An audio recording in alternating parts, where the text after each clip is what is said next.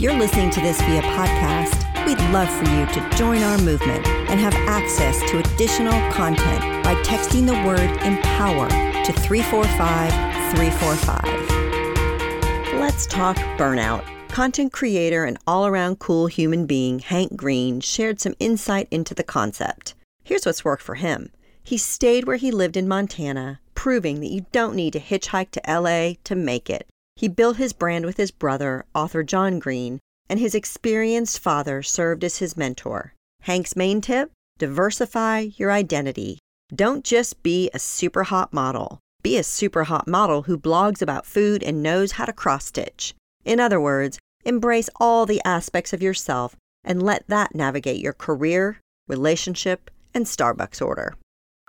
Mental and emotional burnout is real, but so is physical burnout. Many occupations require a cooperative body, so when you have an injury or chronic illness, you're forced to redirect what your responsibilities are or what you enjoy doing. Take this stat women of color make up fewer than 7% of athletes at NCAA member schools. With so few, how can we empower this group of women to invest time in self preservation so they can make it without succumbing to injuries or fatigue?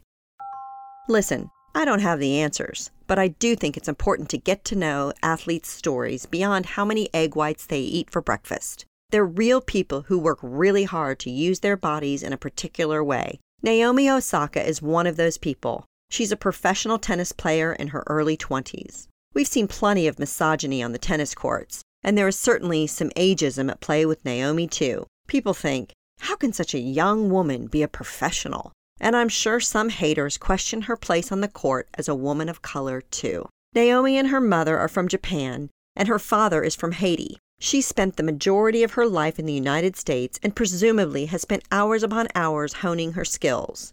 Her serve can reach as high as 125 miles per hour, which has won her more than $10 million over the course of her six year career. This tennis pro is the first Japanese woman to win the second biggest tennis event, called the Indian Wells Masters. Naomi has used her accolades and fame to highlight Japanese brands, serving as brand ambassador for a car maker, cosmetics company, and a broadcasting station, just to name a few. In 2018, Naomi became the first Japanese player to make it to the finals of the Grand Slam. There's immense pressure on Naomi as someone who represents a particular country and a young woman going up against big time players.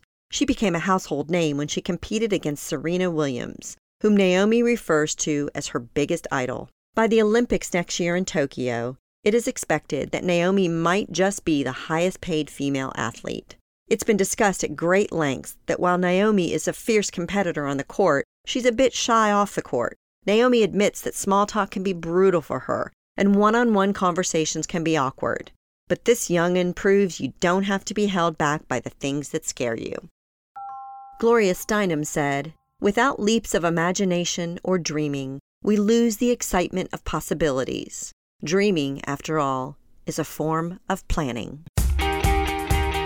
Looking for more inspiration, advice, and direction? Check out our new interview podcast, On the Spot Available now on any of your favorite streaming services, including iTunes, Spotify, Google Play, or Amazon Alexa.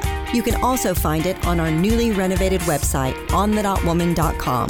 I go in depth with some of our most intriguing on the dot women to watch. We are focused on your success. So let us know what you think by chatting with us at On the Dot Woman on Twitter, Instagram, and Facebook. We'd love to hear your voice.